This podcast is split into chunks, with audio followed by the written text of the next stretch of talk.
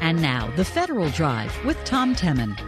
Hello, and thanks for joining us on this Thursday, October 12th, 2023, seven minutes past the hour. I'm Tom Temin. Our producers are Eric White and Peter Musurlian, our digital editors, Daisy Thornton and Darius Lauderdale. Coming up in this hour of the Federal Drive, we dissect the final Buy American guidance out from the White House. Plus, this transportation department team secured a billion dollars in refunds for airline passengers. Those stories and much more ahead during this hour of the Federal Drive. But first, a federal career executive who helped rethink office space for government employees is stepping down. Nina Albert, commissioner of the Public Building Service at the General Services Administration, is leaving the agency in federal service on Friday. Albert appeared before several House and Senate committees this year, and there she faced bipartisan calls to make better use of federal office space and get rid of space agencies don't need. Here with a review, Federal News Network's Jory Heckman. I guess it's fair to say, Jory, she had a really tough job in the COVID, remote working, and all of this mess period that we've just been through. And so let's hear more about Ms. Albert. She had a very important job that became more important at this point where we were really broadly figuring out what federal office space was therefore and what it meant to the federal workforce and just how much of it we needed at a very pivotal time as employees were more comfortable with telework since the start of the COVID-19 pandemic and we're still trying to figure that out. She on top of all that, Albert was also trying to do the day-to-day stuff like the design and construction of new federal buildings, leasing buildings across the country and getting rid of these buildings that GSA no longer needed for its tenants across the federal government. And, you know, in addition to all of that, also getting federal buildings prepared for COVID 19 mitigation efforts. And if that wasn't enough, overseeing nearly $7 billion in new investments under both the bipartisan infrastructure law and the Inflation Reduction Act. Some of the projects we've seen more recently come out of that is rehabilitating existing buildings, making them more energy efficient, and also revitalizing some ports of entry across the country. And who's going to be taking over for her? We have heard that Elliot Doomes, a GSA regional administrator, will be taking over as the next PBS commissioner. It's an appointed position, not a Senate confirmed one, so he'll immediately be taking over when Albert steps down. All right. Imagine coming into a job to take over federal buildings on the very moment they all get evacuated because of a pandemic. That's a tough, tough assignment, I guess, for Ms. Albert. Speaking of consolidating federal offices, How's that going? Is there any progress among agencies? I think you could say that we're definitely in the early stages of that. GSA did help support agencies looking to do that kind of work. They were testing out some co-working spaces across the country in all the major metro hubs, giving agencies and federal employees across those agencies an opportunity to all work in WeWork style spaces. And they also try to encourage this, you know, new exciting era of hybrid work through its workplace innovation lab, giving agency leaders an opportunity to test the furniture and technology that enables that. But again, early stages here. And to really underscore that point, Nina Albert just a couple of weeks ago spoke before the Senate Environment and Public Works committee. She said that this is just, of course, an issue that's relevant now, the idea of consolidation, but this is something that has been challenging for a while over the past nearly decade. She said that there have been 120 missed opportunities to consolidate federal office space and that this is, again, an ongoing challenge. The opportunity before us is to transform the federal real estate portfolio into a high performing and more efficient portfolio than today's inventory. I like to say that we want better buildings, but fewer buildings. All right, so that's got to happen. And what does GSA need to make this happen, actually? Well, to make Albert's vision of better buildings but fewer buildings possible, what they've asked Congress for, in addition to its annual appropriations, is full access to the Federal Buildings Fund. This is the pot of money where agencies rent payments ultimately get collected. And that's a multi billion dollar pot of funds that GSA normally has access to, uh, except for a little bit of things. Congress, since 2011 has skimmed about a billion dollars off the top of that fund and have used those funds to pay for other agencies and other federal appropriations. And that's a not insignificant amount of money for GSA. Albert said that Congress siphoning these funds off has led to delays in investing in federal buildings and actually making them in a good enough condition to uh, consolidate or to get rid of. We have seen minor issues grow into more costly repairs and replacements. It's also delaying consolidation plans, forcing the government to carry space that is underutilized while we wait for funding to complete work allowing for tenant relocations. Yeah, that gets to an important point that might be overlooked here, I think, Jory, is that it costs money initially to consolidate space. You can't just move people into dirty old leftover space and move people around. There's moving expenses, there's renovation expenses, there might be lease buyouts that might save you money in the long run, but in the meantime, you got to get out from under the landlord.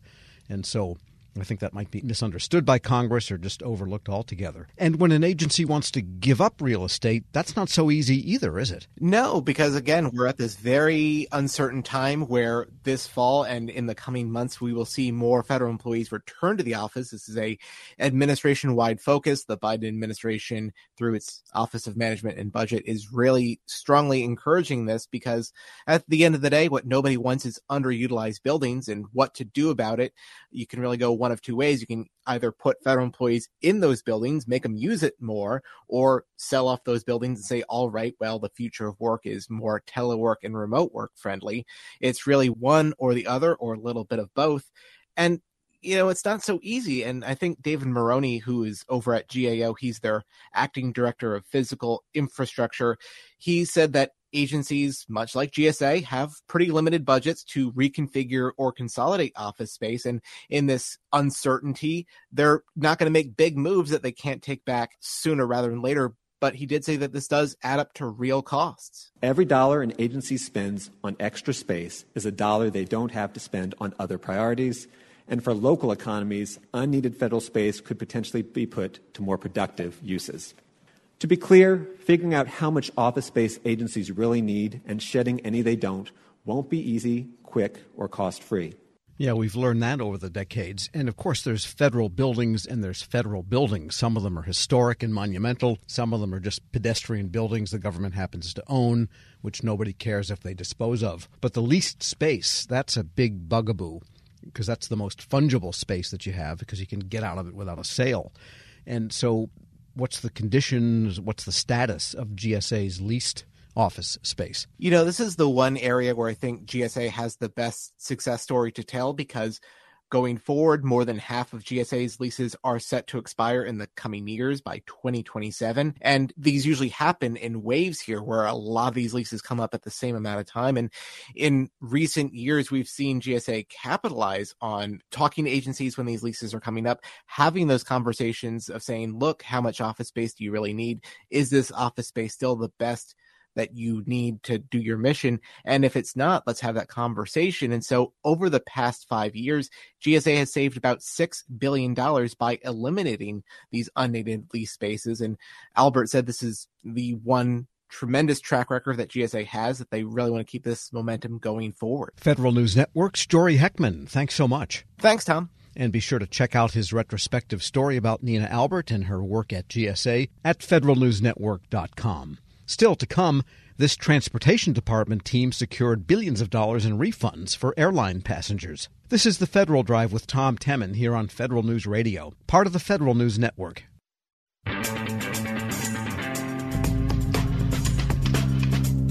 Welcome back to the Federal Drive with Tom Temin here on Federal News Network.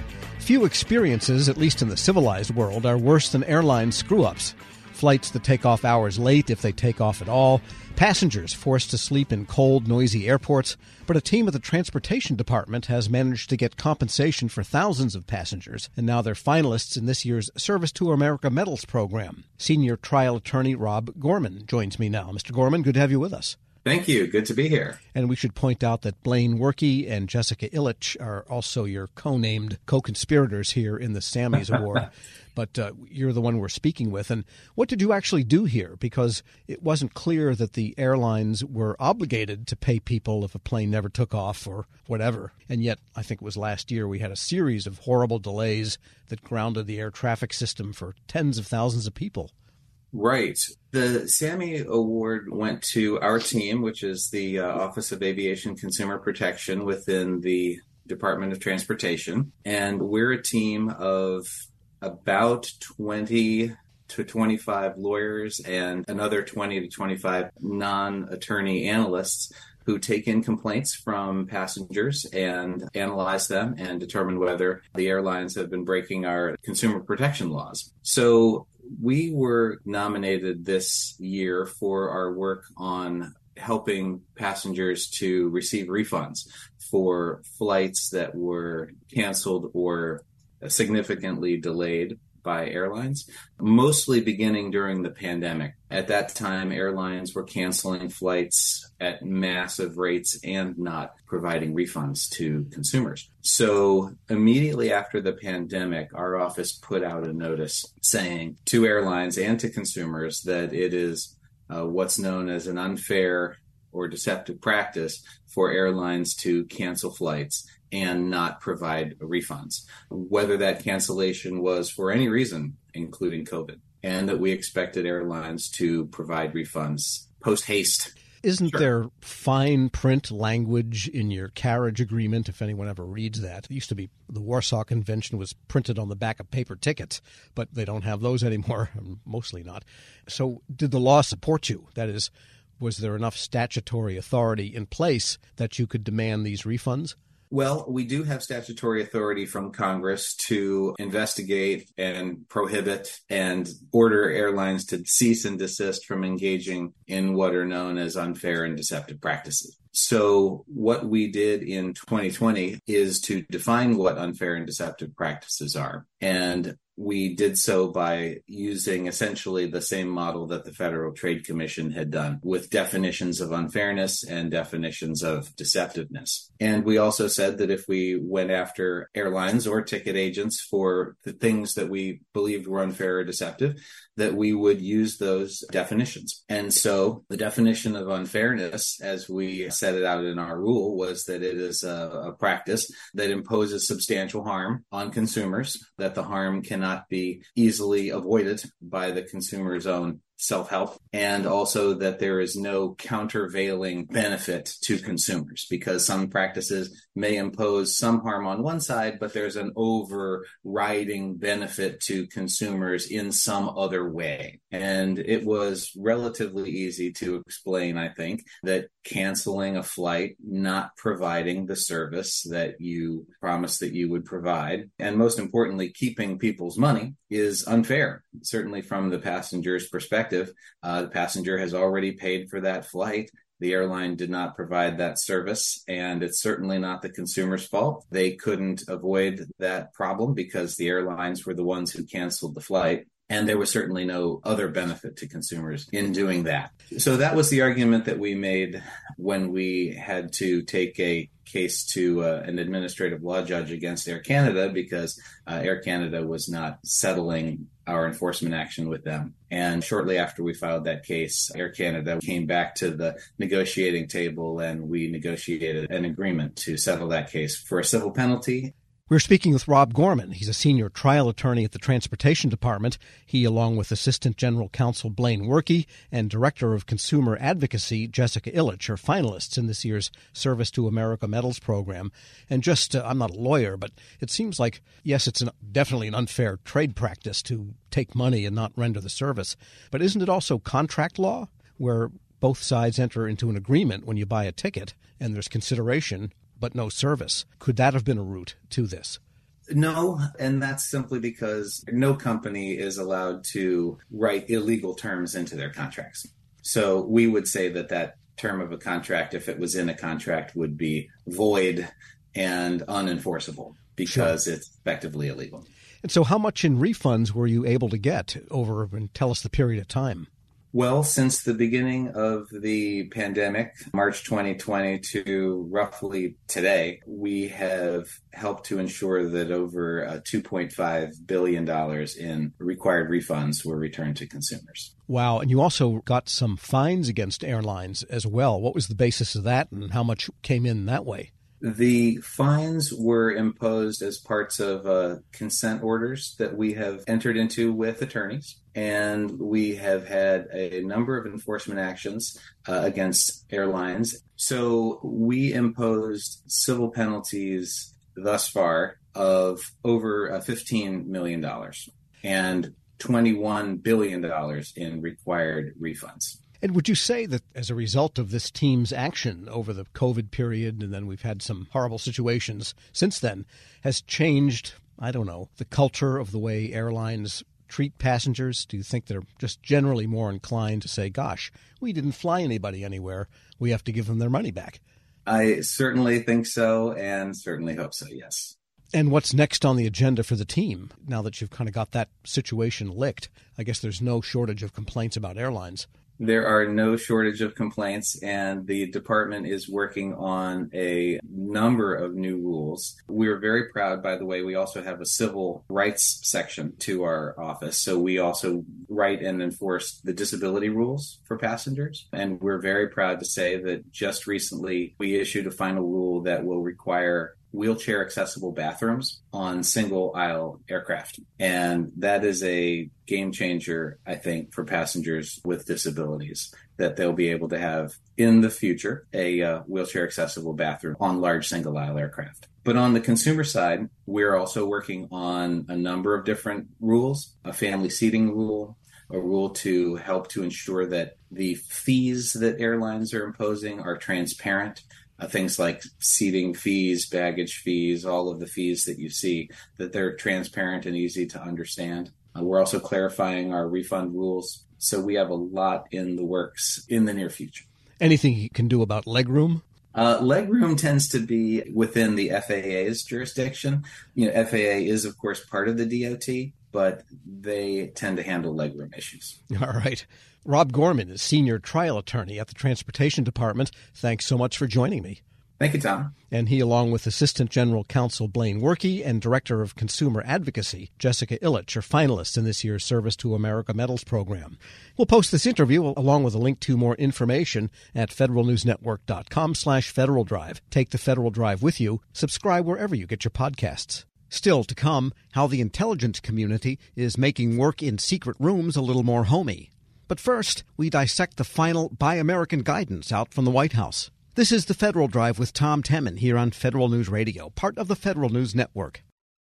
I'm Dave Wennergren, CEO of ACT IAC, and I'm delighted to be the host of Accelerating Government with ACT IAC, where every episode you'll learn about the hot topics and top issues affecting the federal technology market and hear valuable insights from senior government and industry leaders. Times of change are times of opportunity. So please join us for our next episode of Accelerating Government and be better positioned to not just survive, but thrive in the rapidly changing world we face.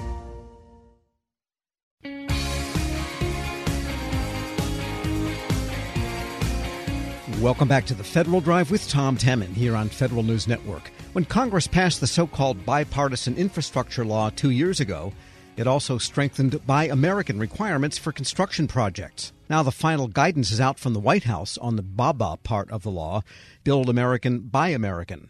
Analysis now from Haynes Boone procurement attorney Dan Ramish. Dan, you found that because of the new guidance that's been out about a month or so, it's a little bit more confusing about what construction contractors and buyers from the government side are supposed to do. So tell us what's going on.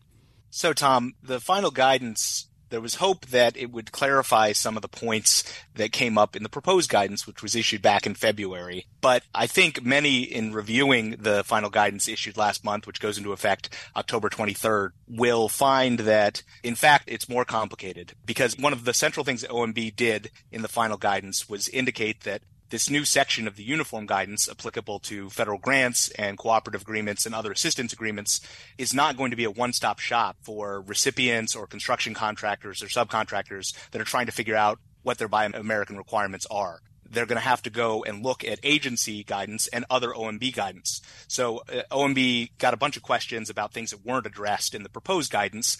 And by way of addressing those questions, they said, well, we issued this implementing guidance in a memo, M2211, and that memo is going to stay in place. That's why we're not addressing everything in the uniform guidance uh, section 184. So it's not going to be possible for construction contractors just to look at the uniform guidance or recipients or awarding agencies to know what the requirements are. And these are complicated requirements. There are three different categories really we're talking about all of the articles, materials, supplies that are going into a construction project that's funded by a grant or cooperative agreement. So it's manufactured products, construction materials, and iron or steel products, these three categories, and there are separate tests for each of the categories. And the final guidance made some changes in the margins about, you know, some of the standards for construction materials, added a few additional construction materials that'll fall into that category. There weren't major changes substantively, but the big changes were saying that OMB is going to keep the old guidance in place.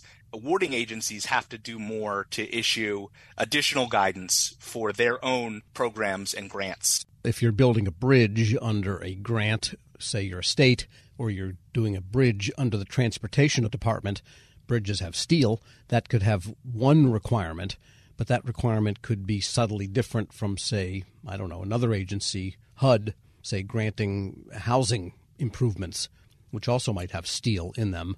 And HUD could have different guidance than transportation yes, each agency's own requirements and the types of materials that will go into their projects and the specifics of their programs will differ. One of the complexities is that some agencies had existing Buy America statutes. So the various DOT instrumentalities the Federal Highway Administration, the Federal Transit Administration already had some statutes that imposed Buy America requirements. And so that was one of the big questions for the proposed guidance. OMB said there are some areas where even those agencies with legacy Buy America requirements will have to follow the new guidance. There's a waiver process that's specified in the BABA Act and in the final guidance. Construction materials weren't covered under those old statutes. And so even the agencies that had Buy America requirements are going to have to incorporate new elements from the final guidance. Another major area of concern has been trade agreements. So the state and local governments aren't covered by the WTO GPA automatically, but many states have opted into trade agreements and so one of the questions was, well, if there's a trade agreement that says we can't discriminate against the products of our trading partners, how is that going to factor into these Buy America requirements? And that was a topic that wasn't addressed in the proposed guidance at all. And that's one of the areas where OMB said, well, we had this initial implementing guidance that said you can seek a waiver based on public interest if you have a trade agreement that is in play. But that doesn't totally solve the problem if you have to get a waiver every time you need to purchase something from a trading partner, that becomes very onerous. So far, there's a website that posts all the waivers that have gone through under the IIJA, and there have been a total of 35 waivers, and some of them are pending, haven't even been approved yet. So there's going to be a real issue if every instance where a trade agreement comes into play, they need a waiver. There are practical questions that have yet to play out. We're speaking with Dan Ramish. He's a procurement attorney with Haynes Boone. I imagine in some cases the only sources available might be foreign. I mean, I beams is generally a commodity that comes from Korean steel mills, Japanese steel mills, and I don't know where else, but they come from American steel mills, I think, still, but they're more expensive. And I wonder if the public interest would be the price. In other words, would a grant or cooperative agreement tolerate a 30% price differential because you bought it from a American supplier when you could have saved a lot of money getting the raw material from overseas and maybe the fabrication done locally. Right. So you're raising uh, some natural points, and they're in line with the way the guidance is set up. So the details of the waiver issue are one of the things that's actually addressed in the old memo M2211, which, by the way, OMB said they're going to update the memo to keep it in place because they made some changes in the final guidance and they want the documents to be consistent. But there are three bases for waivers, and this is consistent with how it's handled under the FAR. You can get a waiver if the item is unavailable. You can get a waiver if there is public interest uh, in waiving the requirements, and you can get a waiver based on unreasonable cost. But the unreasonable cost waivers are pretty difficult to obtain. Really, all of them are pretty difficult to obtain. Traditionally, a, a, federal awarding agency would be able to make some of their own determinations in this area, but now there is a Made in America office out of OMB that has to generally approve waivers, which adds additional scrutiny in granting them. Sure. And is there anything in any of these requirements for union labor?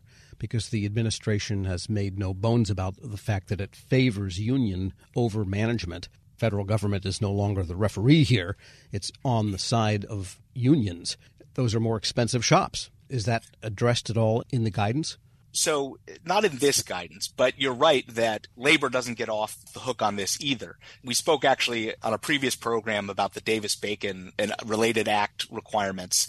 So, between Davis Bacon and the Build America, Buy America, both the labor and the materials and supplies are really regulated heavily going into these construction projects. And so, as we've talked about, there's a lot of money in the Infrastructure Investment and Jobs Act, but companies that are signing on for new construction projects who may not have dealt with the federal government before are going to have a lot of things to get up to speed on in how they're approaching both their labor force and supply chain. So, to bring this all around, then, the people affected then are not so much federal procurement people because they're not actually doing the buying. This is money mostly from federal funding to other entities that actually do construction. So, who has to be on their toes here and mind their P's and Q's? Is it the grant making authorities in an agency? Say, I'm making a grant and you're going to build this bridge.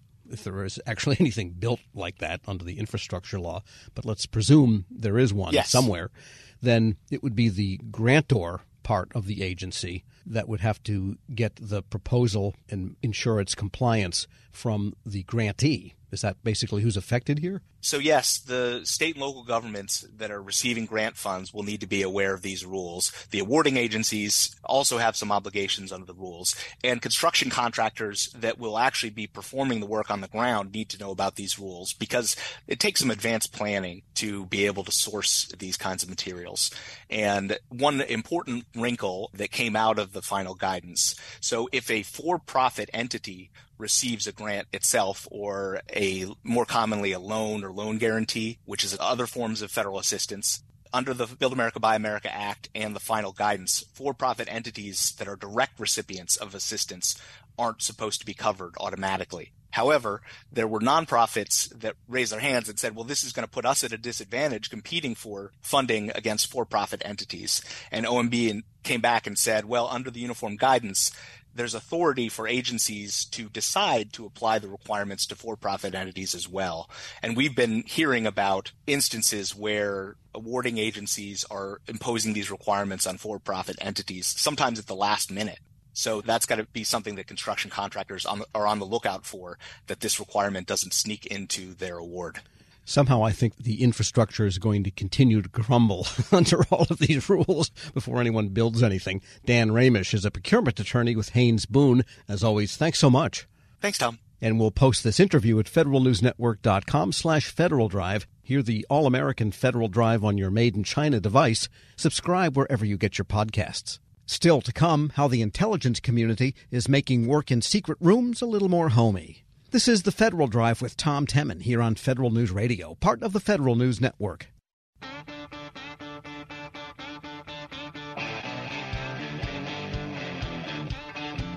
Welcome back to the Federal Drive with Tom Temin here on Federal News Network.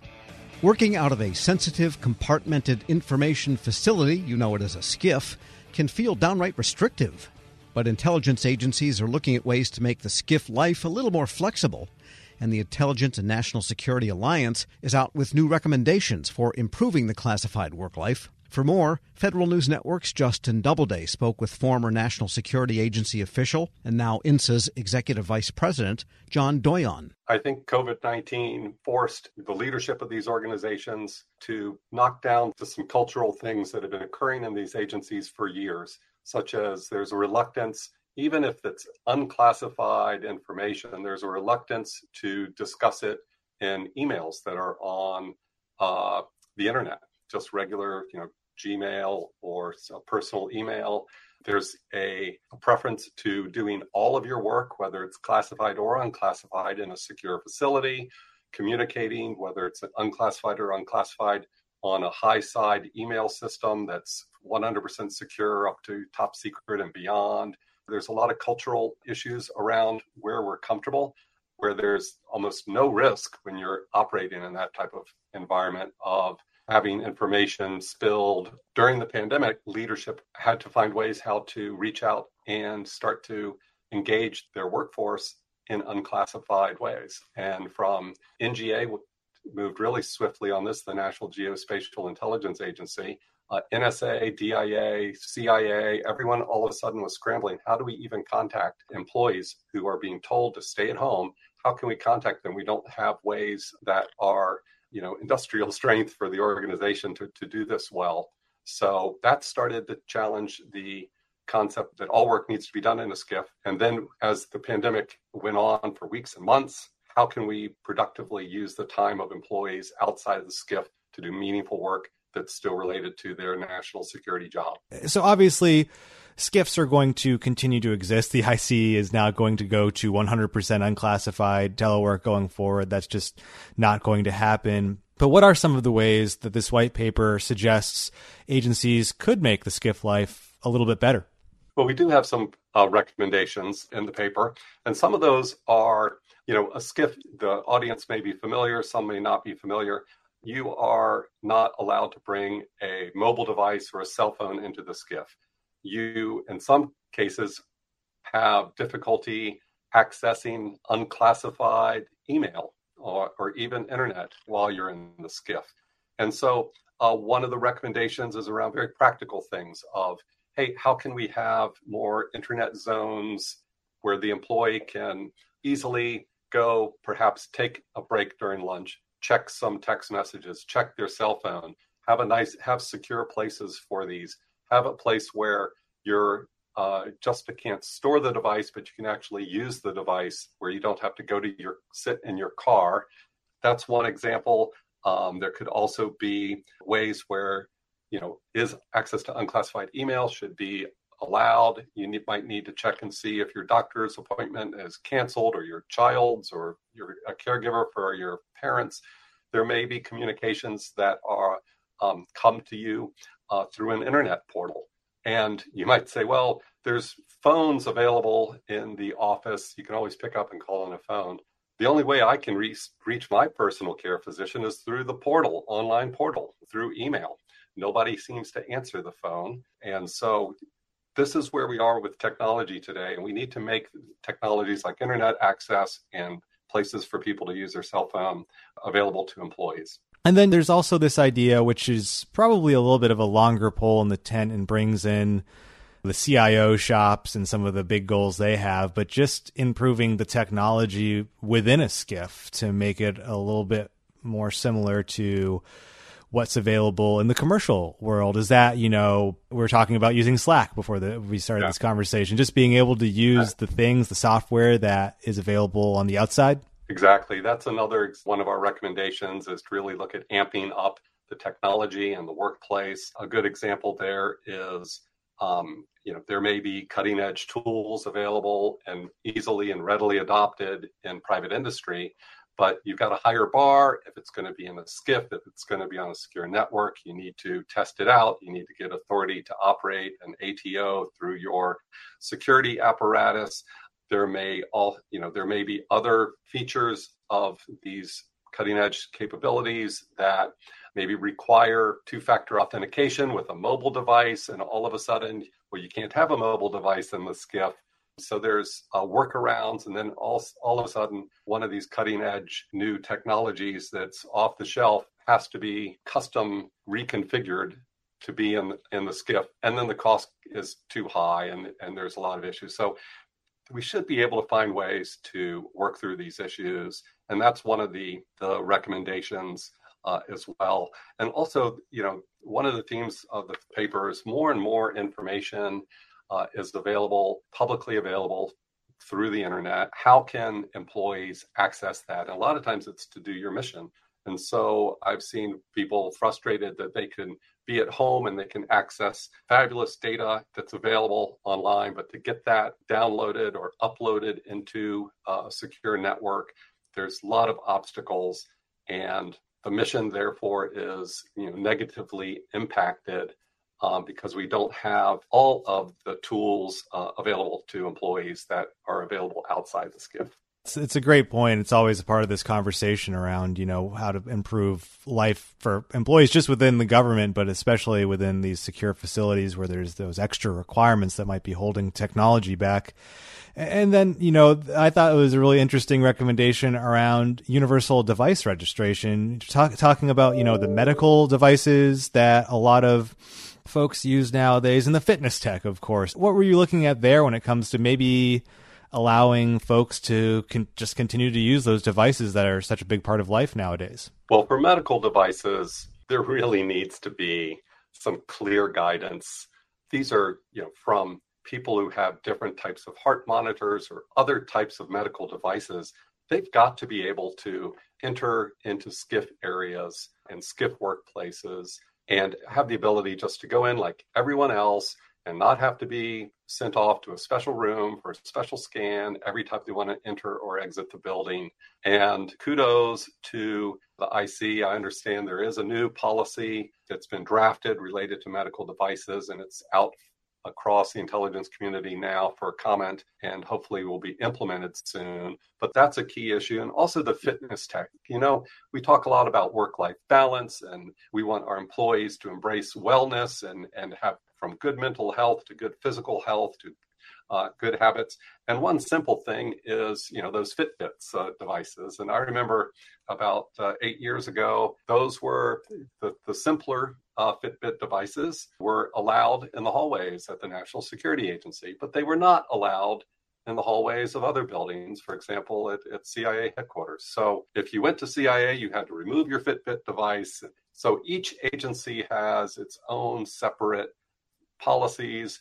And uh, once again, there should be some way that we can find some technical uh, solutions to this that allow and promote uh, employee wellness and well being, and how we can use these devices that support that, and how we can register them and make the employee responsible for responsible use of these devices.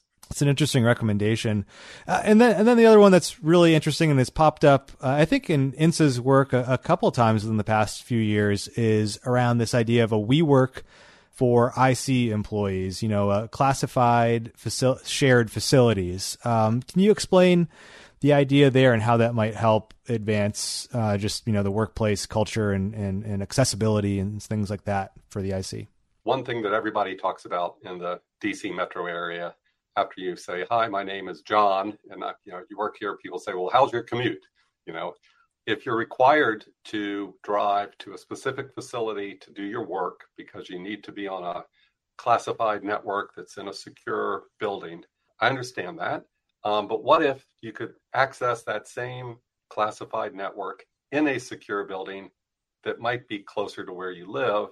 Um, and you might be there with colleagues from other agencies um, who are doing the same.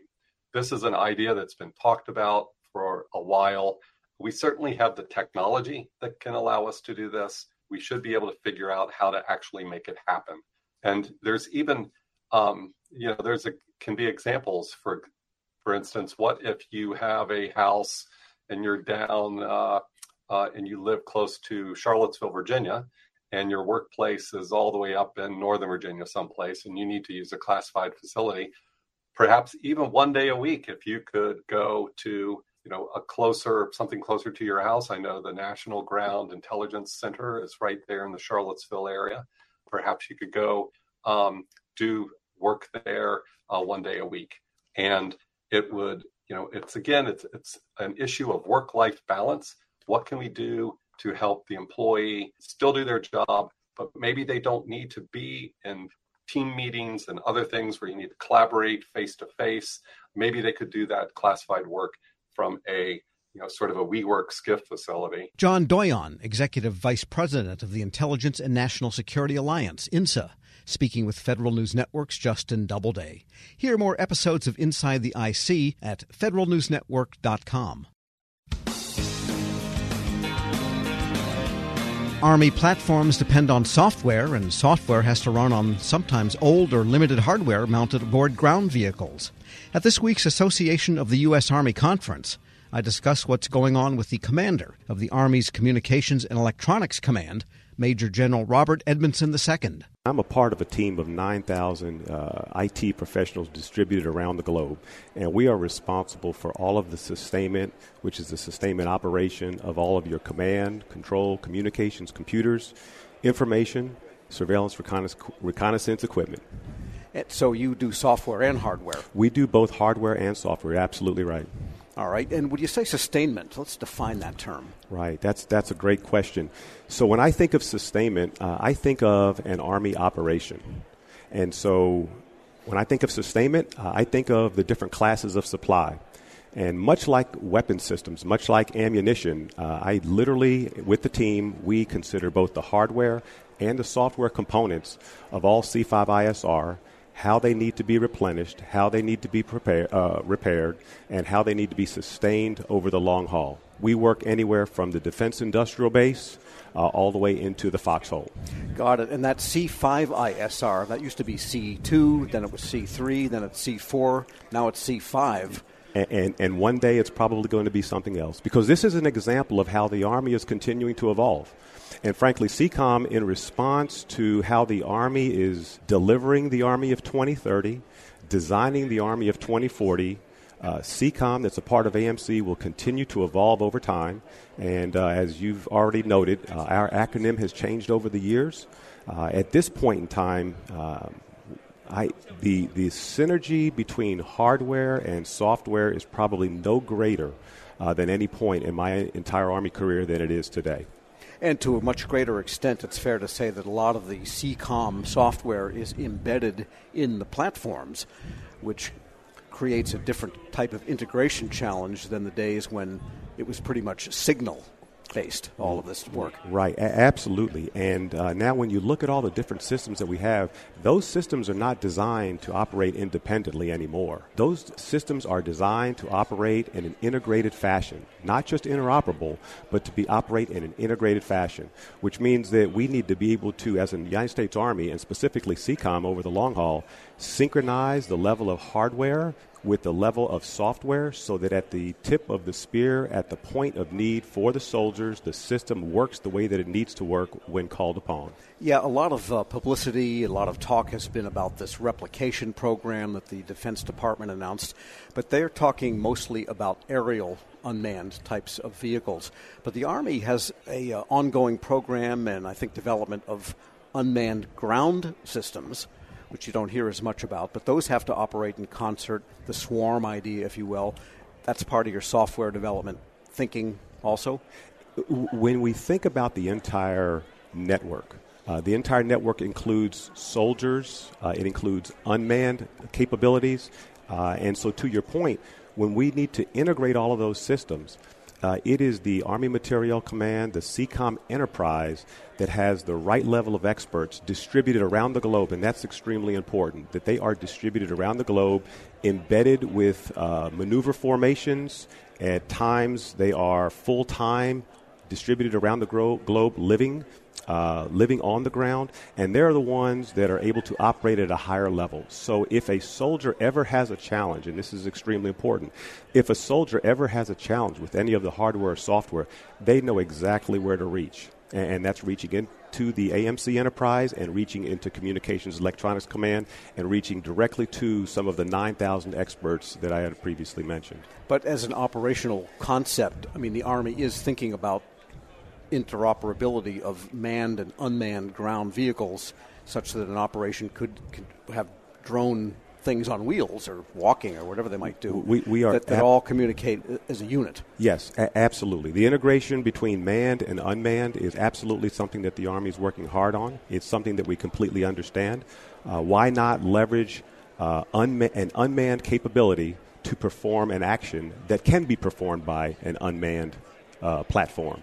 And that then leaves the tasks that soldiers must perform to the soldiers, the living, breathing Americans that are the ones that we are here to, to support, the, the ones that we ask to uh, put their lives in harm's way at times. So we are absolutely aimed at decreasing their risk using unmanned where appropriate. Uh, and then again, leaving those ethical, moral decisions, as an example, to the humans. Right. Autonomy will never extend to shooting, for example. Right. So far as we can plan right now. Right. We, we that that's a human decision. And that gets to the question of artificial intelligence and machine learning. That must be coming big time into CECOM. It, it absolutely is, and we are uh, we are searching. There's a race for talent that's happening today, and so we have very smart hardware engineers. We have very smart software engineers. Uh, we have uh, we have educated our hardware and our software, and I'm going to come back to software uh, and, and, focus a little bit more on them. Uh, we are educating our software experts uh, in in agile ways of delivering software capabilities. We are enhancing our lab capabilities so that we can uh, roll out software at a faster rate. Uh, we are synchronizing that uh, rollout of hardware at a faster rate with the software that we are also are responsible for sustaining as an operation. Uh, and then when we start to talk a little bit more about uh, AI and ML. Uh, that's where we are very excited. We're very interested. We're reaching out to industry. We're reaching to the local colleges and universities. We're taking a very close look at our duty descriptions and, quite frankly, determining who is it that we need to hire. What type of person do we need to bring into our organization that can continue to perform sustainment operations of hardware, software, AI, and ML? And talking about the workforce, you mentioned 9,000 people. How many are uniformed? How many are Army civilians? And what about contractor support? How does right. that all break down? Right, right. So of that 9,000, 92% of the 9,000 uh, are civilians. And of the 92%, we have got about a 50 50 mix between contractors and Department of the Army civilians. And so the soldiers that we have in the organization are more senior in nature. They're the ones that we will uh, have been most recently in the field. We will bring them into the organization. We will leverage their talents so that we can continue to be forward looking. Uh, and then we also can take good constructive criticism from the soldiers when they come into our organization. They give us advice as to how we can do business even better. And so, again, that allows us to operate in a more end to end fashion. So, in other words, you don't have uniforms coding in Python necessarily. That's civilian people. In our organization, we do not have soldiers coding in Python. Army, I can't speak for Army Futures Command. I'll let them speak for themselves. But our soldiers today are not coding hands on keyboard. And I was wondering about your connection or uh, relationship with something like, say, Missile Command, which is very software intensive, ground systems and networking and all of this. How do you interact with them? Do you have any part of what they do? And we, we absolutely do. We have a close uh, partnership with all of the product managers, with all of the product managers, the PEOs, and uh, we coordinate we have uh, formal lines of communication and informal lines of communication. So the systems that you're that you're referencing, we have a direct responsibility in ensuring their sustainability over time. So we're involved in early in the acquisition cycle. We're involved early in the acquisition cycle from the perspective of our ability to sustain that equipment over time. And when I say sustain the equipment, I literally mean our ability to uh, perform sustainment operations uh, at the speed of war because the hardware, you know, has a long life cycle and it has to be ruggedized and so forth for the most part for Army platforms. And so I imagine a lot of the future software sustainment has to be, you have to ensure that it occurs in a way that can still be supported by hardware that might have been around a while. You're absolutely right. There is a, there is a, a dependency between hardware and software that cannot be lost. And that's part of our end to end way that we perform sustainment operations inside CECOM. Uh, the end to end, again, takes us from the very beginning of the development all the way to uh, how the system, the hardware and software functions for the soldier uh, on the battlefield. And to your point, uh, the synchronization uh, of the hardware and the software is what we do inside Communications Electronics Command along with our partners uh, that uh, are in the PEO and the PM community. But the synchronization is critical. We cannot put ourselves in the position of having hardware that is not able to run the software. Conversely, we cannot allow software to outpace the hardware. And that's where we're responsible again. That 9,000 person workforce that I described a little bit earlier, a little bit earlier they do a tremendous job of synchronizing uh, Army hardware with Army software for the soldiers. Yeah, you don't throw out the software every couple of years and get a new iPhone, so to speak. That's this is stuff that has to be around a while. Right, and, and, and the risk tolerance associated, the difference between an iPhone and a combat platform, right? We, we cannot assume that kind of risk at all. And what about the feedback loop, say, uh, of the field back to CECOM? Someone might have a new package that's uh, to update the operation of a tank. I'm just making this up. Well, you know what? We told it to turn one degree and it turned 1.1 degree. You have to reprogram something. So that have that, that, feedback mechanism. We, we, we, absolutely do. We receive the feedback two different ways. Uh, one is we'll receive the feedback from the PMs, and they'll sometimes ask us to make modifications to hardware or modifications to software in response to feedback from the soldiers. But we also, as a part of that 9,000 person workforce, we have Department of the Army civilians and contractors that work for us on the ground with the soldiers uh, receiving that direct feedback and they bring it directly into Communications Electronics Command. And so that uh, the information flow is not only from the PM to CECOM, but is from CECOM back to the PM. What's the E2E pipeline? The end to end pipeline has everything to do with our ability to be able to think not only at the headquarters and above level or at the lab and above level, but it is our ability to take ownership of the hardware and the software all the way into the foxhole uh, and to be responsible for the systems that we are sustaining, the systems that we are upgrading along the way, to ensure that they are functional for the soldiers. The soldiers understand how to operate those systems. And so, as an example, before we will issue a new piece of software, we've got a responsibility to write the technical manual that describes to the soldier, the user, what the new process is and what the new benefits are. And when you're thinking end to end, that means you're not stopping at the lab level alone. You're not stopping at the PhD level where we're putting hands on keyboard developing new new types of software, but you're actually thinking about how you're going to implement all the way into the foxhole for the soldier. And to have that ownership really does get back to your earlier question about how do you receive feedback. You're going to receive a lot of feedback when you really take ownership uh, of your software in an end-to-end fashion. And if there's a bug or a glitch, you'll hear about it pretty quick. Absolutely. Absolutely, we will. Major General Robert Edmondson II, commander of the Army's Communication and Electronics Command. There's more to the interview. Hear it in its entirety at federalnewsnetwork.com slash Federal Drive. This is the Federal Drive with Tom Temin. For the latest updates, stay with federalnewsnetwork.com or follow us on Facebook, Twitter, and LinkedIn. I'm Tom Temin.